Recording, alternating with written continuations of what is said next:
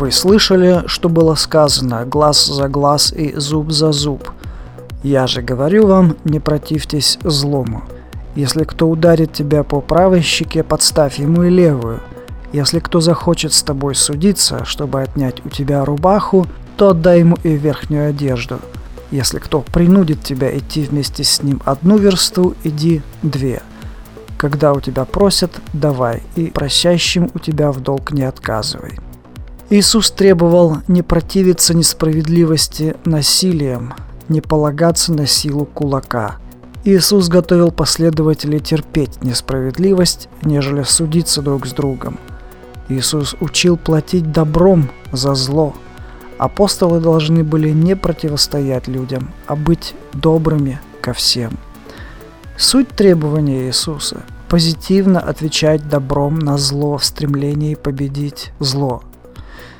Наставляя своих апостолов и говоря им, что если у них несправедливо отнимают одну одежду, им следует отдать и другую, Иисус имел в виду не столько еще одну рубаху, сколько идею совершения чего-то позитивного с целью спасти оскорбителя, вместо древнего совета отомстить око за око – Иисус испытывал отвращение как к идее отмщения, так и к тому, чтобы становиться лишь пассивным страдальцем или жертвой несправедливости. Есть три способа реакции на зло и сопротивления ему. Первое – ответить злом на зло. Это позитивный, но неправедный метод. Второе – терпеть зло без жалоб и сопротивления – и третье – ответить добром на зло, чтобы стать хозяином положения и победить зло. Последний способ – позитивный и праведный метод, о котором говорил Иисус Христос. Такой подход требует больших усилий и даже самопожертвования.